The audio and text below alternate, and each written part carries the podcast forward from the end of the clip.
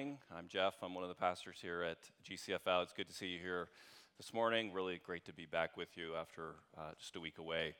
And uh, special welcome if you are worshiping with us, uh, perhaps for the first time today. We're really glad that you are here, honored that you are here, and trust that the Lord will continue to minister His grace uh, to your heart this day.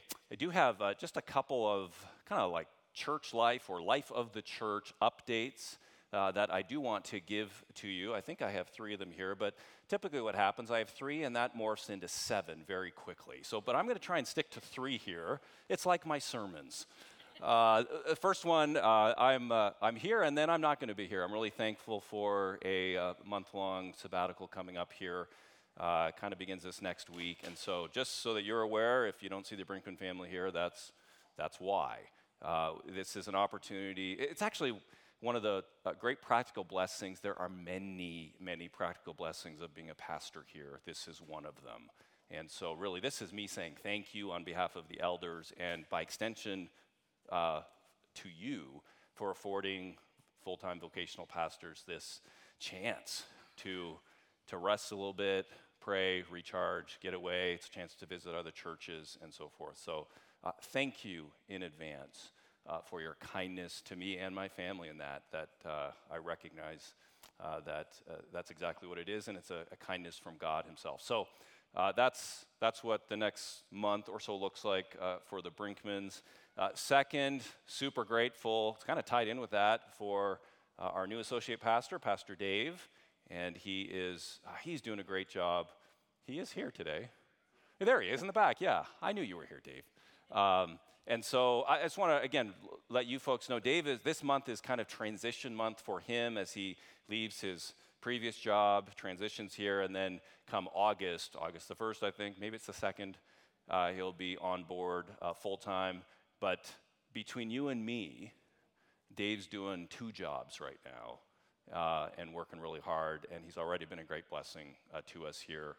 And uh, so, Dave, super grateful, thankful to God for you, and uh, look forward to what the Lord has for us next. Third is uh, just a brief update on our independence process, the process of us here becoming an independent, separate church. As you all know, uh, GCF started with one church, planted a North Campus, planted this Valley Campus two, just over two and a half years ago. And uh, as the Lord has moved, we are in the process now uh, from going uh, from one church with three campuses uh, to three separate, uh, really independent churches. And so that is a process. So, a couple things related to that.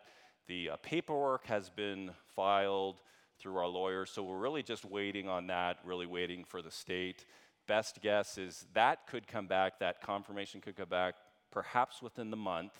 That really sets off a kind of a series of dominoes. Uh, and so once that is established, in other words, we're legal with the state, then we'll get an EIN number. And some of you are thinking, why are you telling me all this? But just go with me.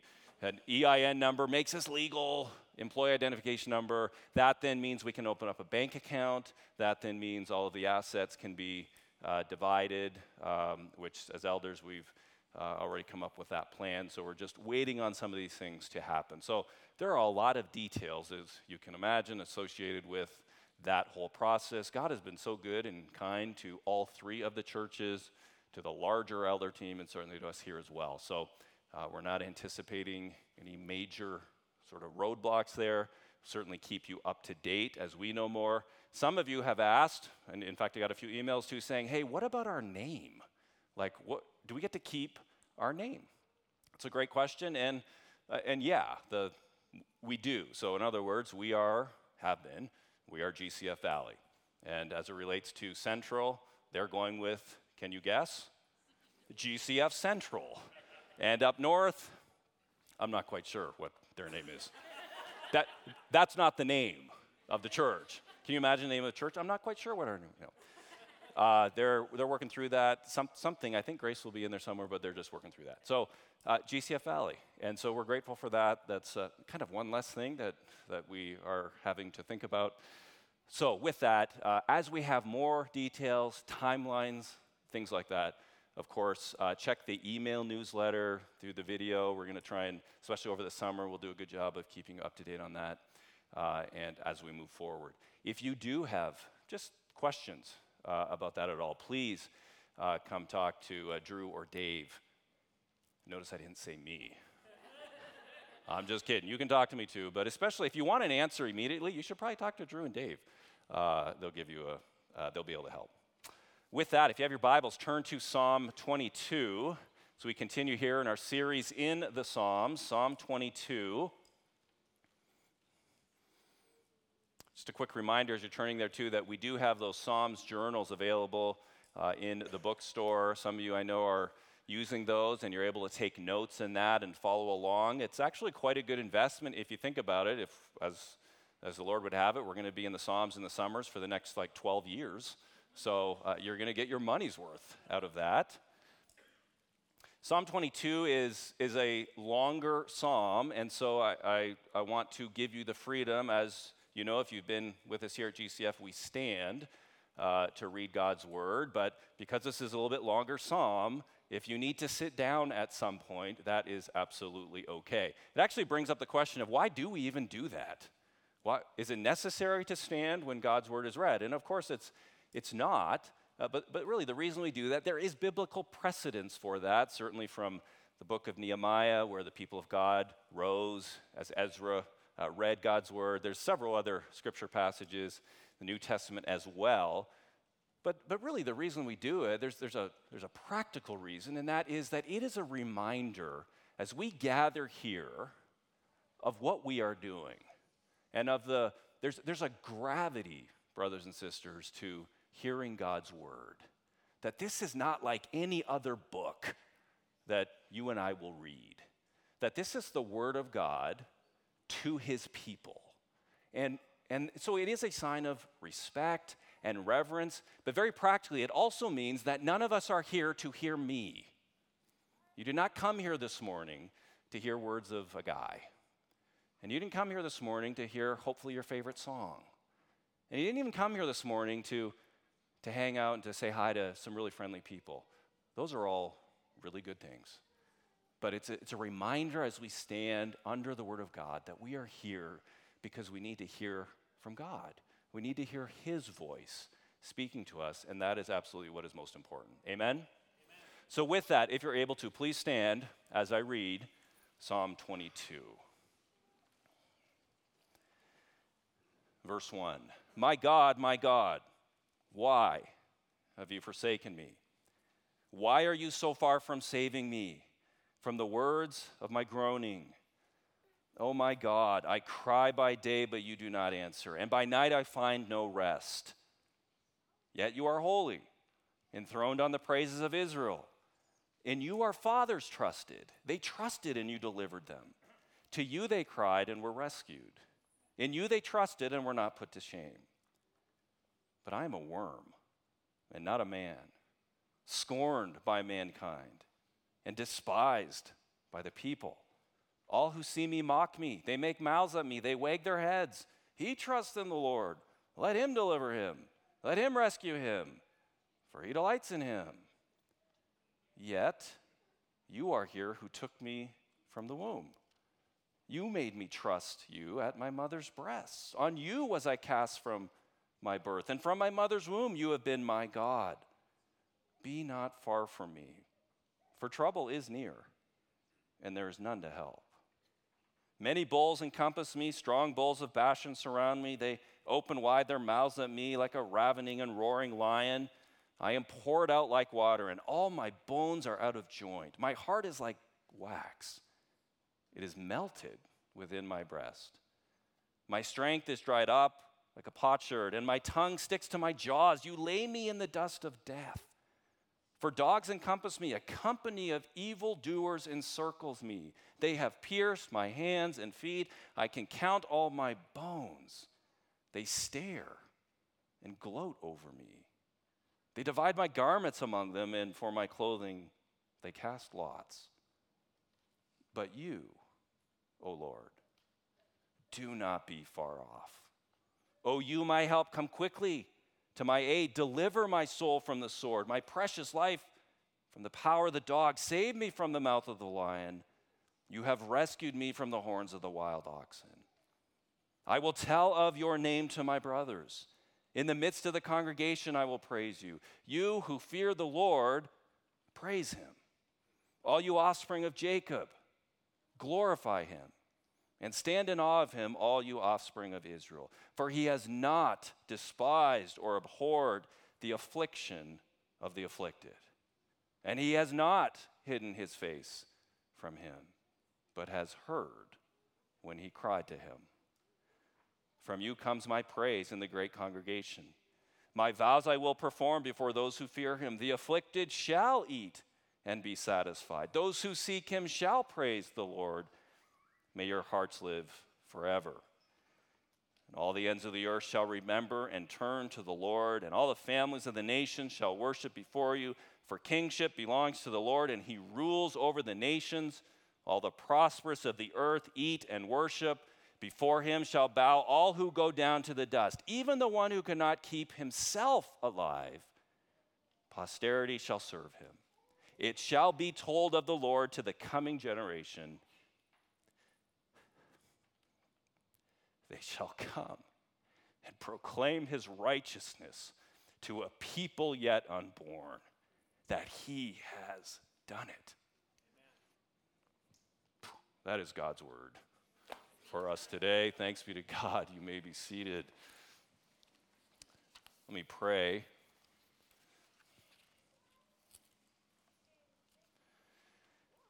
Our great God and Heavenly Father, we need your help this morning. In fact, we need your divine aid this morning. We can so easily get distracted, our minds can so easily wander. Perhaps some are here this morning wonder why, in fact, they are even here. Lord, we don't want to waste time this morning, so would you be pleased to help us? Help us to listen closely to your word, to pay attention to your voice, and to your Holy Spirit that illuminates your word to us this morning, I pray. Speak to our minds, speak to our hearts, that Christ might be exalted even more and that as Christ is exalted, that we would know of your great love for your people, your great love for us. I pray this in Jesus' name. Amen. Live long enough and you will suffer. It's the common human experience. It's perhaps just a handful of human experiences that is really common to every person, every person that's ever been born, that ever will be born, that's ever lived. Everybody suffers. Now, that is not to say that all suffering is the same. It is not. Having to get rid of your Netflix account or only having an iPhone 6. I cannot underscore this enough. That is not suffering. It is not the same as losing your job to company downsizing or perhaps losing your mind to Alzheimer's. I'm actually amazed at both the variety and uh, the volume of Christian suffering. If you think about it, there's, there's kind of the garden variety, we might say, of, of sufferings that we all kind of experience, kind of day in and week in and week out. We're maybe a little bit embarrassed over something we said or something we did. Maybe we just feel really tired. We're, we're overwhelmed. We all, many live with that sense of overwhelmment that comes through parenting or relationships or maybe something at work. But then there's, there's a more serious expression of suffering that you can't predict. It's a car accident. It's trauma of some kind. Maybe it's the, the loss of of a friend, a companion. And then I think there's actually a third category of suffering that is actually destabilizing and potentially life altering. Maybe not every person undergoes this third kind of suffering, but I know that many do, and I know that some in this room that, that you actually perhaps are in this season right now.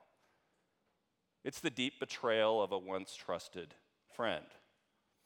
an unhappy marriage where there doesn't seem to be any hope at all, though you have perhaps tried. It's addiction of some kind that just has a stranglehold on your life and on your heart, crippling anxiety, unexplained depression. Maybe it's prolonged singleness when your heart's cry, and the Lord knows that because you've told Him, but your heart's cry and desire is simply to be married, and He has not yet answered in the way that you would like. Hang around a church like ours long enough, and these are the sorts of stories that you hear. And honestly, that's just the tip of the iceberg. Live long enough, and you will suffer, and the people around you will as well. Some of us may have the idea that becoming a Christian, believing in the sovereignty of God, trusting in His promises that are good and right and true, well, maybe that can get our, uh, us a ticket out of this kind of suffering, at least the kind of debilitating and destabling kind of suffering that is in that third category. If I just have enough faith, maybe I can just ward off the kinds of stuff that I don't really want to deal with and I really don't want to experience. But then you read the Bible and you know that that's not the case. In fact, that's not the case at all. In fact, sometimes it is our faith that actually increases our suffering. Hebrews 11, verse 36 and 37. By faith, others suffered mocking and flogging and even chains and imprisonment. They were stoned, they were sawn in two, they were killed with the sword, they went out in skins of sheep and goats destitute, afflicted, mistreated. And you read that and you think, what, were they just evil people? Maybe they just had it coming to them. That's just their lot in life. Why? And the whole chapter, again and again, is saying, by faith. In other words, because of their faith, because they trusted in the triune God, for them, that's what it looked like to follow him faithfully. So, yes, Faith sometimes brings deliverance for our sufferings. We'll see that here in just a moment in Psalm 22. But at other times, it, it doesn't. Now, the good news this morning, brothers and sisters, is that our God understands human earthly suffering like nobody else. And the Bible speaks to that and gives us a voice for that. So, this is why we need a psalm like Psalm 22. Some of you are here this morning and you are right in the middle of it. You are right in the thick of some bit of trouble or suffering. Others of you may not need this psalm today. You're caring for people who will. But the truth is, you will need this psalm at some point because you will suffer at some point. Psalm 22 is a psalm for suffering people. It not only gives voice to our many sufferings and troubles, but even more than that, it actually orients or reorients our heart to God in the middle of our suffering. Psalm 22, very practically, shows us as God's people how it is that we can actually suffer well and suffer wisely in a way that would still honor God and would actually open us up to receive His grace. Grace that you and I absolutely need in our sufferings. So, since you will suffer at some point in some way, you need to be prepared. In the same way that if, you, if we all go home today and tonight we hear on the news that there is a really big storm coming through, a huge thunder and lightning storm coming through, what would you do? Well, I think most of us would start to prepare a little bit. You'd look for the candles. Maybe you get the batteries out. You, you find the can of tuna from Y2K just in case. you prepare yourself. And in the same way, because we will suffer in some way, Psalm 22 prepares us so that we might be able to suffer well and wisely. So there's four truths here in the preparation. First, run. Run to God in your suffering and keep running and returning to Him. This is verses 1 and 2. My God, David says, My God, why have you forsaken me? Why are you so far from saving me? From the words of my groaning. Perhaps the most important words of this entire psalm are these first four words right here My God, my God.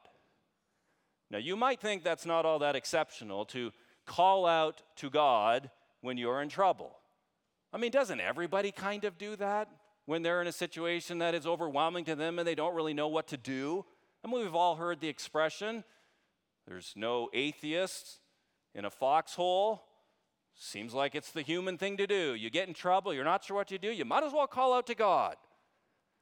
Well, that may be true, but it's also true that there are crisis Christians.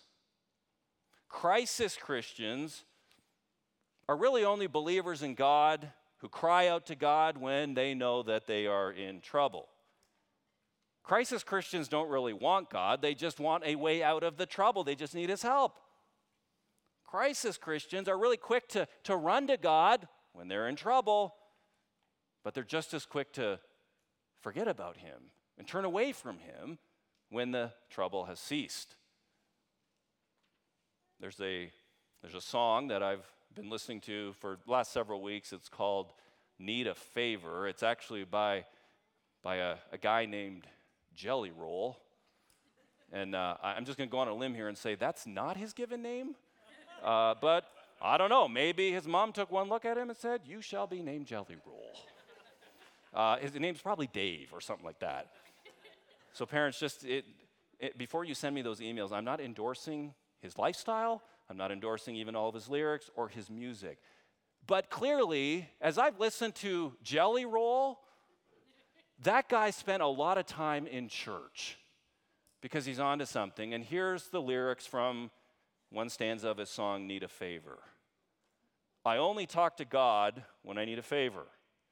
And I only pray when I ain't got a prayer.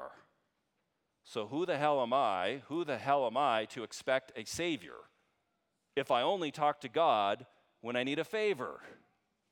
But, God, I need a favor. That's, that's the honest, very honest prayer of the crisis Christian right there. God, I'm in trouble. I need a favor.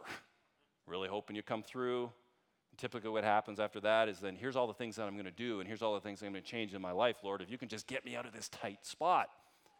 That is not what David is doing here. He is not talking to God because he needs a favor. I'm in a tough spot, Lord, as you know. Kind of just get me out of this and we can move on. In those first four words, my God, my God, we hear from David and really an astonishing, robust profession of faith. You don't say, My God, my God, if you're just looking for a way out of trouble. You say, My God, my God, if you are actually in a relationship with God and that you recognize that you need Him and that you have no hope unless God actually does something and moves on your behalf. So, this is, this is a radical an exceptional expression of faith from David to say, to call out to God, to run to God and to say, My God, my God, when he feels forsaken by God. Yet David affirms, No, you, you are my God. You're, you're not some distant deity. You're not some unknown God. You're not unknowable. I'm not just throwing up a prayer to the big man upstairs hoping that it might stick. No, David is saying, even when you're silent, you are my God. You are my God even when I feel abandoned by you. You are my God even when life is falling apart all around me. Even as I suffer, David is saying, even when I don't sense your nearness and your closeness to me, even if I, I don't even see you at all, you are my God. My God. That, brothers and sisters, that is bold faith. That is courageous faith. That is supernatural faith. But that is the kind of faith that you and I need. especially when we are in trouble and when we are suffering. So, in a very practical way, Psalm 22, as many of the Psalms do, but, but it, it's a helpful reminder that in our sufferings, it is not where you start that is most important. It is where you end up. It is where your heart and soul land. That is what is crucial in sufferings and in trouble and trials. You know, at the beginning of this psalm, David doesn't know the outcome. He's crying out, he's running to God, My God, my God. But God doesn't answer him, say, Glad, glad you're calling out to me. Here's your five step plan. Here's how long it's going to take. Hang in there, it'll all be okay. David doesn't know that at all. But you'll notice that David keeps running to God, keeps crying out to God. He keeps returning to Him. David never stops talking to God in this whole psalm. And so often, brothers and sisters, the real problem in our sufferings or when we suffer is that we stop talking to God altogether. And we refuse to run to Him for rescue. God doesn't give us that five step plan, does He? We don't know sometimes how long the suffering will last. We, we don't know how deep and painful it may go. Yet, what is most important, what is most important is that you and I keep running to Him. That we keep crying out to Him, that we keep engaging with Him, that we never stop running from Him, because that, in the end, brothers and sisters, gives us hope. And that's what David is doing here. So, in your sufferings, church, whatever that might look like, run. Run to God. Here's second truth to prepare us, which, by the way, I know you're, many of you are, like to keep notes. These do all start with R, which I know makes some of you very, very happy. Resist. Resist sugarcoating your sufferings. I mean, if you want to learn, and we do, we need to learn to suffer well and wisely. Simply because you're a Christian doesn't mean that automatically you're going to be able to deal with these things very well. None of us deal with suffering really very well. So if we want to learn, resist the temptation to be anything less than completely honest and candid before God. In other words, your prayers should reflect that.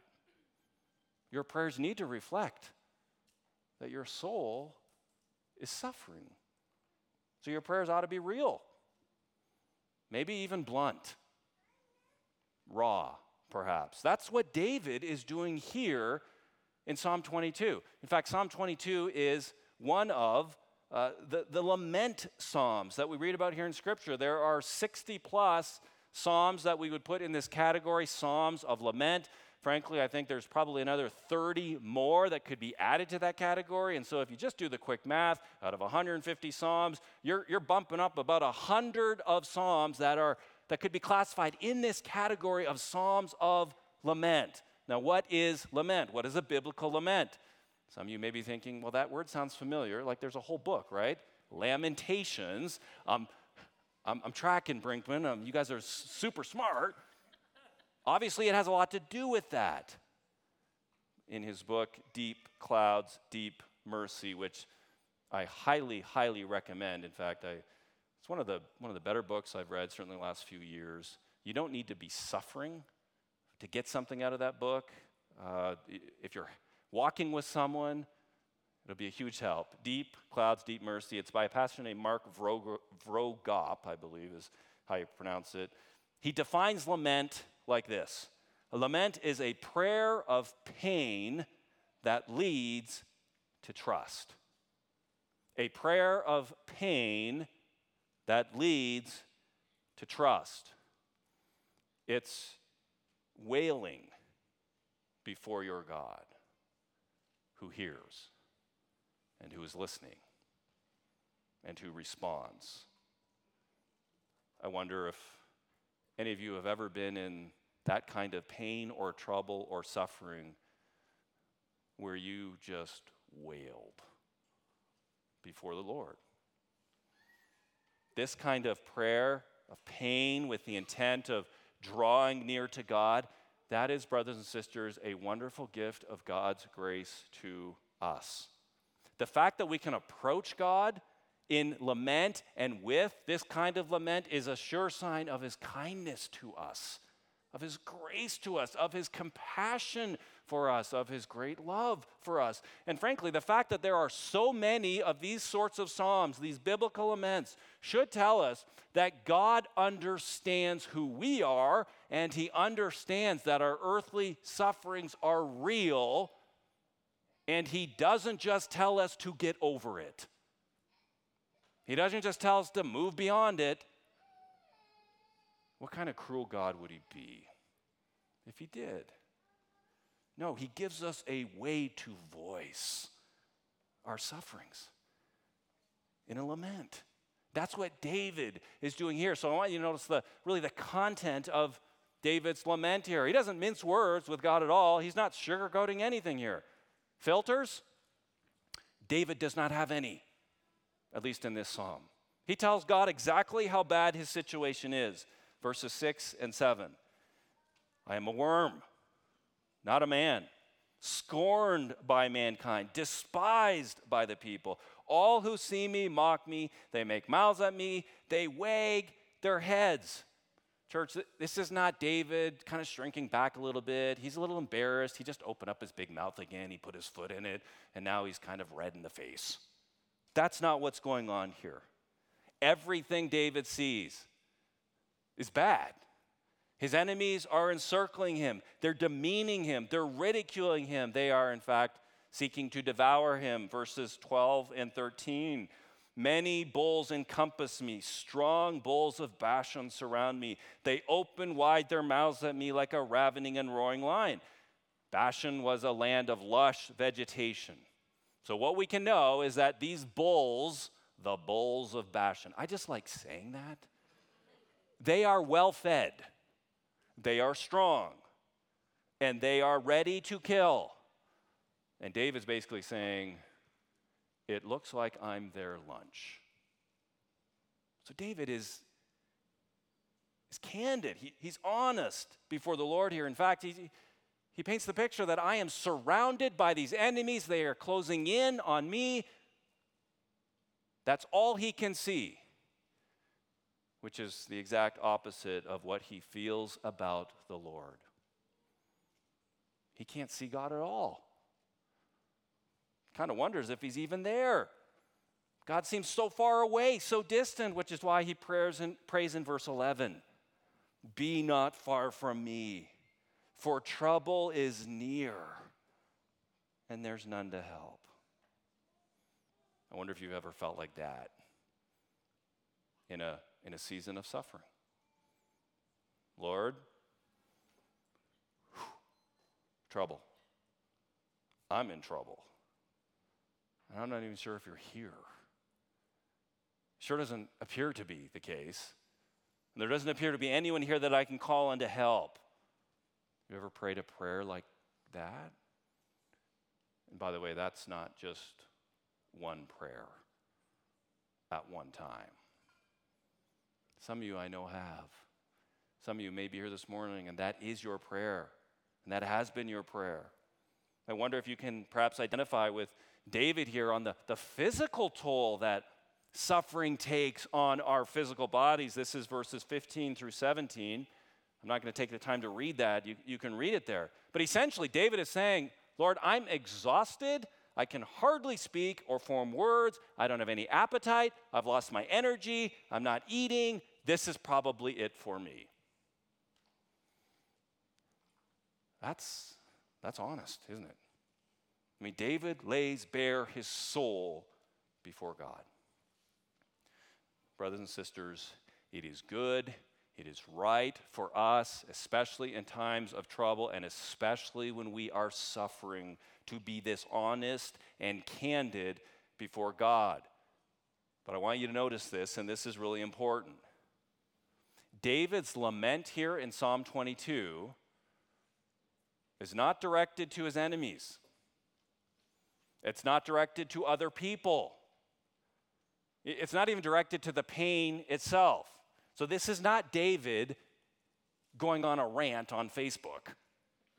This is not David with a kind of doing a TikTok video and telling the world how bad his situation is, how everybody's against him, how he, he's a victim, and nobody listens to him. David's lament is directed to God.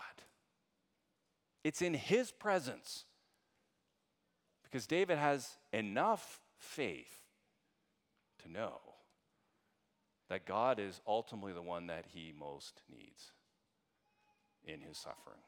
He's the one that will hear him, and he's the one that will ultimately deliver him. Many of us, and I am in that category of us, I think we have a hard time lamenting like, like David does here.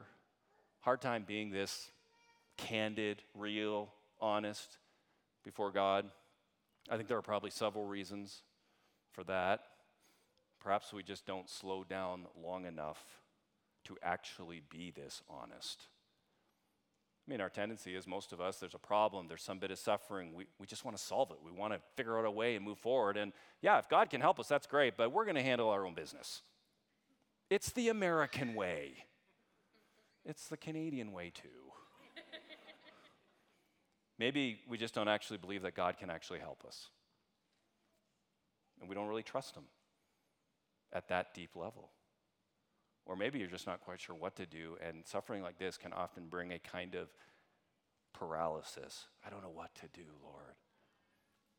Psalm 22 is, I think, so helpful for us, brothers and sisters, because from, from Psalm 22, it exhorts us that in your sufferings there is a time and a place for this kind of honest, real, biblical lamenting before God. And so I want to encourage you, and I'm speaking this for my own soul, to engage with your God on this level this week. I wonder when was the last time that you have poured out your heart to God like the way that David does here. Maybe it sounds a lot like that, but it could just sound like, Lord, I am so weary and so exhausted. I don't think I can endure another round of chemo. Lord, my God, my bones are wasting away. I haven't slept well in years. I don't have an appetite, or I have too much of an appetite. Lord, where are you?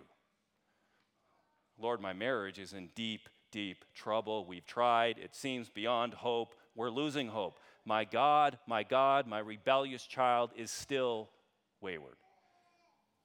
God, I hate the despair that I feel right now. Y- you are there, right?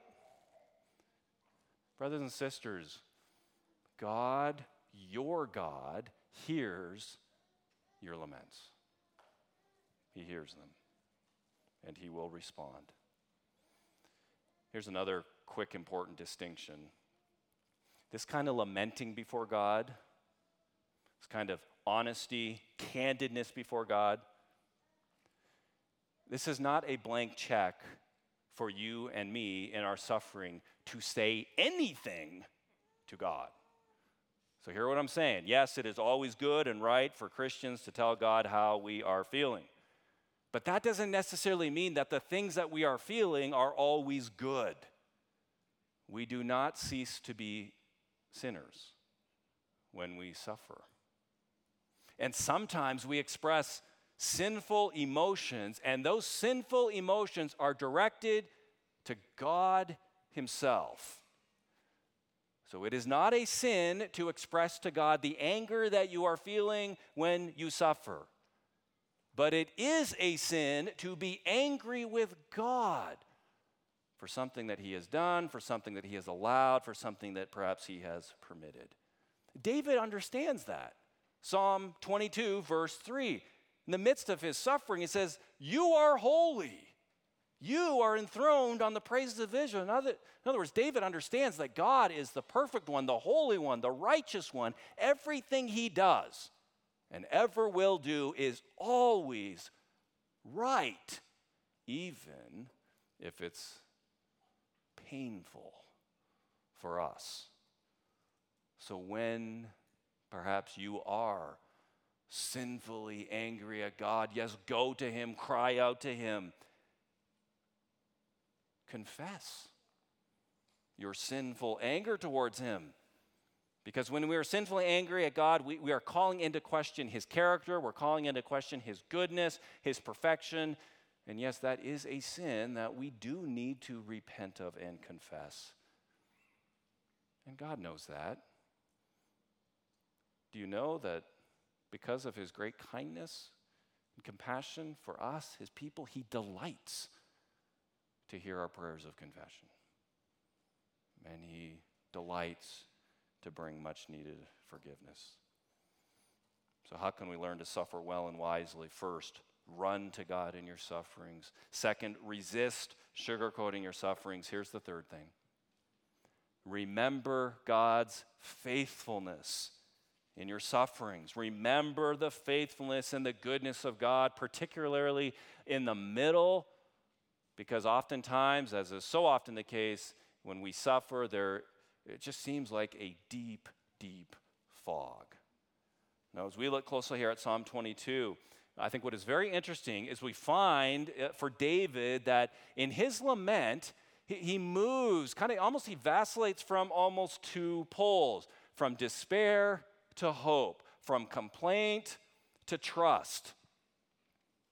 I think it's just a, a good, helpful reminder on the one hand that our laments are oftentimes like this it's a bit messy, kind of disorganized. A biblical lament is not an essay that you write and you spell check, and then you kind of come to the podium here and then you just present it to God. No, it's, it's oftentimes incomplete and it's messy and disorganized. It's the outpouring of your heart. And especially in suffering, we don't tend to think very logically. And sometimes our thoughts don't make a whole lot of sense. But the overall movement and direction, as we see here with David, is, is towards God here. It's to, it's to recall to mind the faithfulness of God and the goodness of God. And so that's what we see David doing here. He moves from in between hopelessness to courage, fear and assurance. Verse 1 and 2. David's complaint. Then his affirmation of trust, verses 3 through 5. Then, then his despair, verses 6 through 8. Then his hope, verses 9 through 11. And really, if you look at verses 12 through 18, that is essentially one long complaint from David. But then you get to verse 19, and especially verse 21 and beyond, 22 and beyond, which is where then there is a noticeable difference. There's almost a, a tangible difference in David. There is a confidence, there is a goodness that God has delivered him, he will deliver him. There's a trust in his goodness. And so, what is David doing here in this psalm? Essentially, he is, he is preaching to himself. He is telling his soul again and again and again to remember the faithfulness of God. And here's what's, I think, really important for us. He actually does this in two ways. And this is actually key for all of us who suffer. This is what we need to follow. David first sees the faithfulness of God, and he sees it, what I'll call it, from the wide angle lens. And then, second, he sees it as he zooms in, very narrow, on his own life. So, first, the, the wide angle lens of God's faithfulness. David sees the faithfulness, the goodness of God to his covenant people, the Israelites, verses 4 and 5. In you our fathers trusted. They trusted and you delivered them. To you they cried and were rescued. In you they trusted and were not put to shame. Isn't it interesting here? Again, as David is suffering, he knows this as a fact.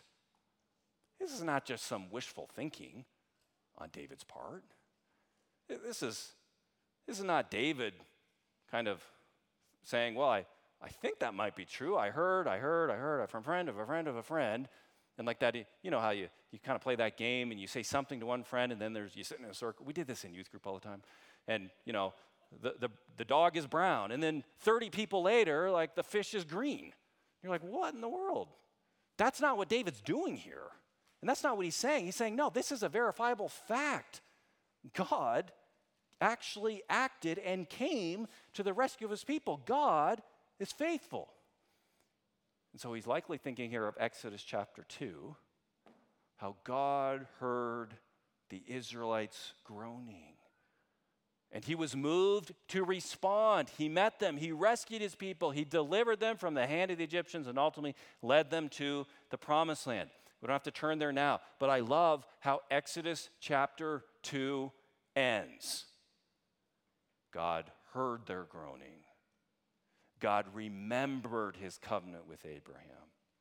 God saw the people of Israel, and God knew. God knew. brothers and sisters, God knows exactly what you are facing today. He knows exactly what you are in the middle of. He knows exactly what you'll be in the middle of a week from now, or a year from now, or 40 years from now. That's the truth that David is telling his soul and bringing to his mind and to his heart the faithfulness of God to his covenant people. Hugely important and hugely encouraging. I think that's one of the practical reasons why our Bibles are so thick. Because God could have just said, and particularly after Genesis 3, which is like on page two of your Bible, God could have just said, Look, this kind of thing, this went off the rails. But just so you know, I'm faithful, I will be faithful, you can always trust me. The end. But He knows us, doesn't He? He knows how we're made. He knows that we actually need to see His faithfulness in action. We need to see His rescue and His deliverance in real time, which is why that we have whole books of the Bible like Job and we have whole chapters of the Bible like Hebrews chapter 11. And we have story after story after story of God's great power and might to rescue his people when they had no hope at all. I, I, would even venture to say, and perhaps this is you this morning, you're here, you're not quite sure what you think about Jesus, you're not even quite sure what you think about God. Here's my challenge to you start reading in Genesis, go all the way to the end, Revelation. You close Revelation 22, and I don't know how you could not help but say, that God will not be thwarted. That God will deliver. What he says, he's going to do always. That's why we need to read our Bibles and meditate on God's Word and share it with others, especially when we are really suffering and don't know what to do. God's Word will be healing balm for your soul. David sees the wide angle lens. This is also why I think it's important to read good Christian biographies. I hope to at least read a couple on my little sabbatical here coming up. You don't even have to be suffering to get something good out of it, but particularly if you are or in a season of suffering, there is, by God's grace, there is something, uh, there's a different perspective that we can get on our own suffering. There is such good wisdom from those who have gone before, who have mined the depths of Scripture, and your soul will thank you. If you're not quite sure where to start with these biographies, you might start with guy by the name of John Paton, P A T O N. If you've not heard of him, I would encourage you to be familiar with him. Any guy who climbed up in a tree and stayed there because savages were waiting to kill him below and he just stayed there for a while, that's a guy that you want to know about, don't you think? So start with John Paton. Maybe it's John Newton. Maybe it's Jonathan Edwards. Seems like you could pick any John and probably be pretty safe. but I encourage you to do that. So David sees the wide angle lens of God's faithfulness as a balm to a soul, and then he presses in, he zooms in on his own life. He sees how faithful God has been to him. Verses 9 through 11, he zooms in on his own birth as he affirms his trust and confidence in God's faithfulness. So, brothers and sisters, it is good and right in your times of suffering, yes, to look back on your own life, maybe even from your birth to see how good God has been faithful to you, to see how He has led you, to see how He has always rescued you, to see how He has provided for you and protected you for however long you've been walking with Him. Do you know that if you are a Christian here today, God knew you and chose you to belong to Him and to believe in Him, not just from your birth. I mean, that would be kind of amazing in itself. From eternity past, long before your actual physical birth. So He can be trusted. If He knew you and loved you and chose you from eternity past, can you not trust Him right now? That He will be faithful to show up and to rescue in your present sufferings. So I want to encourage you, again, speaking this to my own heart, that it is good and right for our souls. It's a good spiritual exercise in suffering to look back and to bring to mind God's faithfulness to you. Because I want to practice what I preach. In our elders meeting, Drew and Dave this last week, I shared a few, uh, a few scriptures from Psalm 22, and I asked them. We shared just a little bit It wasn't all that long, but I asked them to remember God's faithfulness to you. What did that look like? And and I, my own heart was encouraged just to hear from them. Of, and we're going back, and for me, it was going back 20, 30 years, just how the Lord moved and worked. And I can remember situations 30 years ago, some bit of suffering at that point that, at least then, it was like, man, I, this is like, is it ever, I mean, is it ever going to end kind of thing. There's a context there. But I just remember, brothers and sisters, thinking, I don't know, I don't really know what to do. And I'm not really enjoying this season of life. I can't really strategize a way forward. But, but you know, the only thing, and this is 35 years, the only thing I remember saying then and knowing is that God was in it. That God was in it. And that, that was enough to sustain me to satisfy my soul that God, you are in this, however dark and painful it is, and He was. And He is in whatever circumstance you are facing today and ever will face as a believer in Jesus Christ. So we actually have hope. Remember God's faithfulness in your suffering. Fourth and finally, rejoice that your sufferings are never pointless or purposeless. Your sufferings are never pointless or without purpose. Now, this doesn't mean that you and I will know exactly why everything happens, the time that they happen, how long. We're not going to see with clarity as God sees this side of eternity. But you can know and be assured of who is to get the glory in your suffering. That's what David is doing here. His sufferings lead him to deeper worship. They actually lead him to, to greater reverence of God, which is the very opposite of the crisis Christian who only comes to God when he or she is in trouble. And as soon as that crisis is over, it's like he didn't even exist. God does deliver David here in Psalm 22. The rest of the psalm, verses really 19 through 31, tell us that. But for David, his deliverance, God's deliverance of him, is simply a means to an end, the greater end of bringing glory to God. So, yes, David wants deliverance, and he prays to that end verses 19 through 21. And when God does deliver him, David's response is what? Lord, I want to magnify you. I want to praise you, verses 22 and 23. I will tell of your name to my brothers. In the midst of the congregation, I will praise you. You who fear the Lord, praise him. All you offspring of Jacob, glorify him and stand in awe of him. All you offspring of Israel. That's where David's going.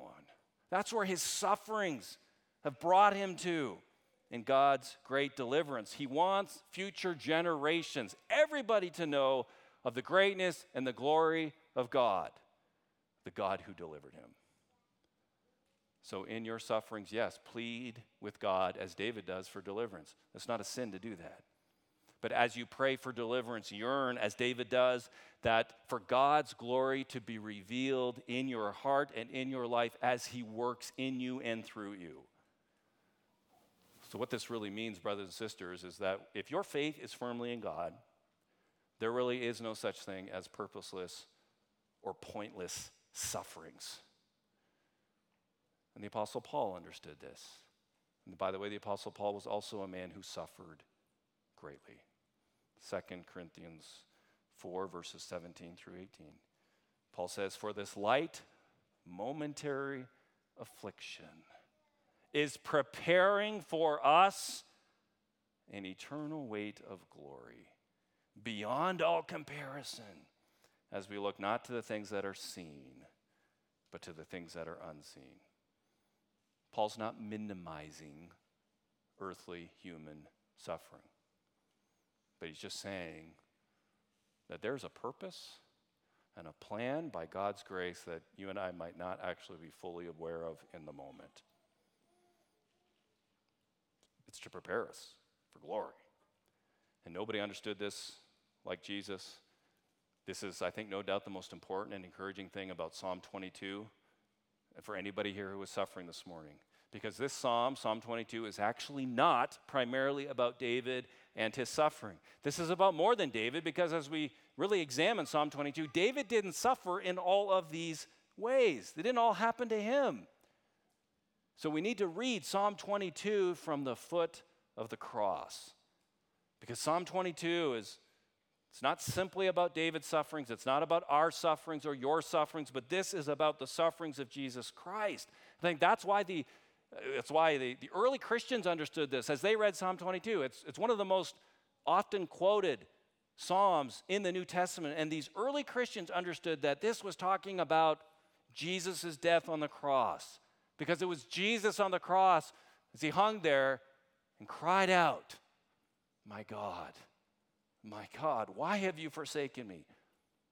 It was Jesus that was mocked by his enemies, ridiculed, slandered, his hands and feet pierced. It was the enemies of Jesus who divided up his garments, cast lots for them. This is a psalm about the cross of Jesus Christ. And it is a psalm, brothers and sisters, about how Christ transforms our sufferings by showing us that God the Father has a redemptive plan in his own son's sufferings.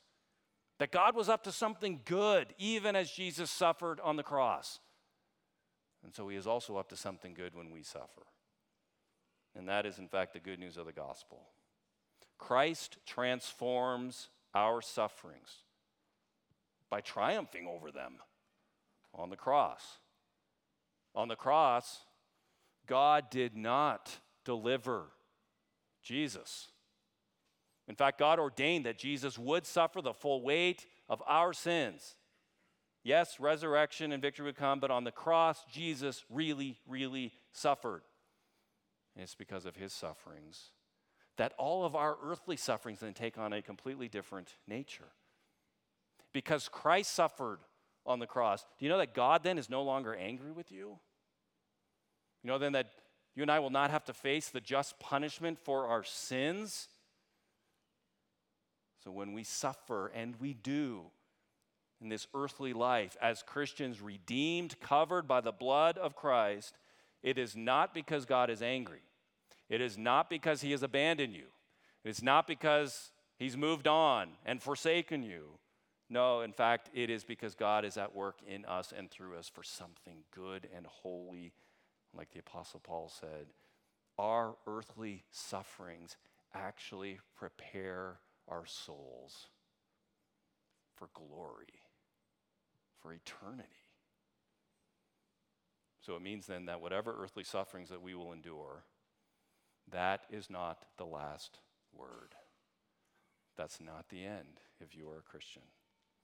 One day, all those who belong to God will shout his victory.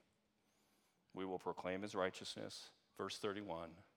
And yes, we will shout together, He has done it. He's done it. So, how long will my earthly sufferings last? You might ask. Does it have an end date? It does. That's the great news. Your earthly sufferings have an expiration date. And in fact, Psalms of Lament, like Psalm 22, that actually has an end date. Because one day, by God's grace, we will not need to give voice anymore to our trials and our sufferings, because there will be a day when we see Jesus face to face in glory that we will no longer need to lament at all. So, if you belong to Jesus Christ by faith, you need to know then that this earthly life, and yes, oftentimes it's all of its sufferings, this is as bad as it will ever get for you. If you are not a follower of Jesus Christ, then the opposite is true. This earthly life and its sufferings and hardships. This is as good as it will ever get for you. And your suffering has really only begun. Because suffering for those not covered by the blood of Jesus Christ is forever in hell. Praise God that in Christ, laments are only for this life. And praise God that in Christ, because of his work, our sufferings are just for this life. They have an end date and an expiration. So let's look to Christ, to his suffering. He suffered in your place, he died for you to bring you to God, to redeem you, to rescue you, and to secure your eternal future. Let's pray. Our great God and Heavenly Father, I, I pray, Lord, specifically if there are people here who find themselves in perhaps a season of suffering, Lord, would you encourage them this day by your word? I pray, God, that you would minister your grace to them in such a way that they would know that they're not alone, that you have not abandoned them, that you will never abandon them. And Lord, if we're not in a particularly hard season of suffering, we praise you for that. But we know that suffering will come in some form. And so we want to be ready. So prepare us for that, I pray. In Jesus' name, amen.